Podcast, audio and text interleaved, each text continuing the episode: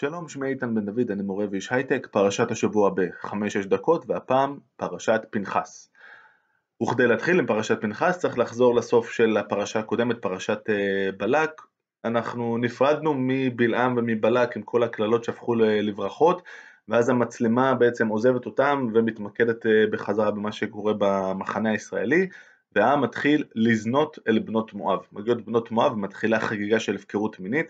לפי הפרשנות המסורתית זה בעצתו של אותו בלעם, כי בכל זאת הוא צריך אה, לתת לבלק איזשהו נשק אה, נגד, ה, נגד הישראלים, מסתבר, והחגיגה של ההפקרות המינית הופכת מהר מאוד מטבע הדברים לחגיגה של הפקרות דתית עם עבודה זרה, וזה מוטיב שעוד יחזור אה, במקרא בהמשך, העניין הזה של החשש מפני התערבבות קרובה מדי עם אה, בנות עם אחר שמובילה להידרדרות העוד יותר גרועה שזה העניין העבודה זרה ואנחנו נראה את זה למשל כמובן אצל שלמה ואצל אה, עזרא אה, ששם יש סצנה באמת קורעת לב שהוא כופה על אנשים להתגרש מנשותיהם, מנשותיהם הנוכריות כדי לשמור על הטוהר של, של העם שלנו.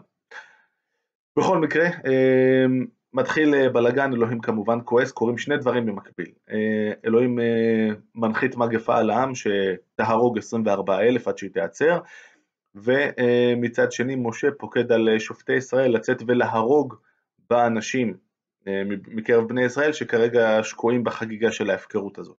בתוך כל הבלאגן הזה מגיע איש מאוד מכובד, נשיא בית אב לשבט שמעון, זמרי בן סלו, והוא תופס אה, אה, מדיינית או מואבית, המושגים האלה קצת מבולבלים כאן, שגם היא בת של מישהו מאוד מכובד, והם עושים איזשהו אקט מיני מאוד מאוד מפורש לעיני כולם באיזושהי צורה מאוד פומבית, ואז קורה הדבר הגדול. פנחס בן אלעזר הכהן, אני מזכיר שאלעזר הוא כרגע הכהן הגדול אחרי מותו של אביו, לוקח רומח בידו והורג את שניהם במהלומה מאוד מדויקת למקום מאוד מסוים, שם תיאור נורא פלסטי, וחז"ל בכלל לוקחים את התיאור הזה קדימה.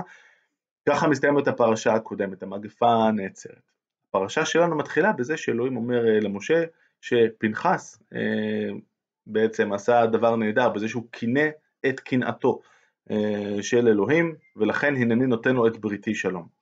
ובעצם מה שיש לנו כאן בפרשה זה את הניסוח הכי אה, מזוקק של קנאות אה, דתית, שלאורך כל הדורות וגם בשבוע החולף אה, בכנסת, תמיד יכולה לשמש את מי שרוצה להצדיק פעולות של קנאות דתית בזה שזה מה שאלוהים רוצה. וכמובן כאן המקרא לא, לא מותיר הרבה מקום לספק. אבל מצד שני, עוד דבר אה, מעניין שקורה בפרשה זה העניין של בנות צלופחד, מדובר בחמש אה, בנות, אין להן אח, אביהן מת במדבר, והן פונות למשה ואומרות לו אין לנו, אין לנו אח, ומכיוון שלפי החוקים שיש כרגע, אם יש בן הוא מקבל את כל הנחלה, אבל אין בן, אז הנחלה אמורה כאילו לעבור איזשהו reset ולהתפזר בקרב הדודים שלנו, אבל למה ייגרע שמו של אבינו בנחלה שנקבל אה, כשנגיע לארץ אה, ישראל? משה, כמו שקורה כמה פעמים, אומר אני לא יודע מה לעשות, מרים טלפון לקדוש ברוך הוא, ואלוהים אומר כן בנות צלופחד דוברות, הן דוברות את האמת, ויוצא איזשהו כלל שאם יש רק בנות אז הן זוכות בנחלה, אה, וזה לא עובר לאחים של האב. אה, וכאן אפשר לראות את הניצנים של מה שהיינו קוראים לו היום, הגישה הפמיניסטית, אה, זה אולי לא הרבה, אבל יחסית לתקופה זה ממש לא מעט, אה, ואפשר רק לדמיין מה קורה אם אולי עוד כמה נשים היו פונות למשה בעוד כמה תלונות על אי צדק ואיזה מין תפיסה חברתית הייתה לנו אז ביהדות. מה שמעניין אותי אבל, זה שבאותה פרשה נמצאים שני הכתבים האלה. הקוטב האחד שהוא הקוטב הקנאי והקוטב השני אה, שהוא הקוטב השוב פמיניסטי השוויוני. אני יודע שזה לא בדיוק אה, ככה בעיניים המודרניות אה, אבל זה מספיק קרוב לתקופה ההיא. ואני חושב שיש כאן משהו יפה מאוד ללמוד, במיוחד, במיוחד לתקופה שלנו שבהן נדמה לרוב שכולם מחולקים לשני מחנות מאוד ברורים. ולכל אחד מהמחנות יש עמדה נורא ברורה על כל נושא שבעולם, כל נושא שבעולם וקשה מאוד למצוא בני אדם שמחזיקים בדעה אחת שמשויכת בדרך כלל למחנה אה, אחד ובדעה אחרת שמשויכת בדרך כלל למחנה האחר. הפרשה הזאת מראה לנו שאפשר לאחוז בשני הכתבים האלה וזה בסדר. וזה מתחבר אצלי למאמר מאוד אה, אה, מעניין ובעיניי מרגש של חז"ל שנוגע למעמד הר סיני. במעמד הר סיני אומרים חז"ל, היו כל האנשים האלה, כל אחד שמע משהו שהוא קצת אחר.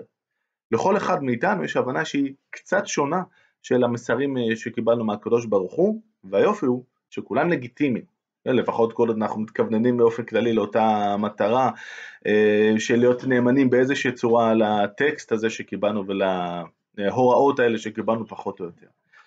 והעניין הזה ש, שבו גם דעות שונות יכולות עדיין להיות תקפות ונכונות ומקובלות, זה עניין שהפרשה שלנו יכולה ללמד אותנו, ואני חושב שזה משאב של מים קרירים אה, באקלים הלוהט של הרשתות החברתיות שלנו כיום.